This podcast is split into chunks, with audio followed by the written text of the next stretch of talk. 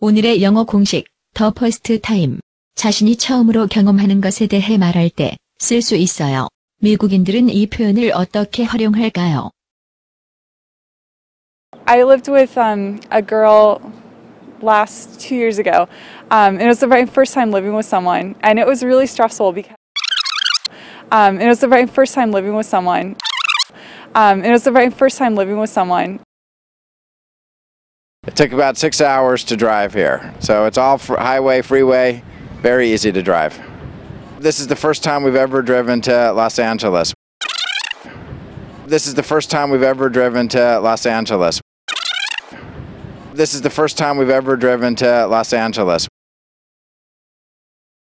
Yeah, I definitely. I like if I'm going somewhere for the first time, then I'll definitely go online and kind of Google it and see what I can find out about it. I like if I'm going somewhere for the first time, then I'll definitely go online and kind of Google it. I like if I'm going somewhere for the first time, then I'll definitely go online and kind of Google it. 이제 슬슬 감이 오시지요? 감을 실력으로 굳혀볼까요? 미국인 선생님의 쪽집게 강의를 들어보세요. The this is the first time pattern is very simple to use. It means exactly what it says. When you say this is the first time, it means that you've never done something before. 그럼 다시 한번 미국인들의 인터뷰를 들어볼까요? Um, it was the very first time living with someone.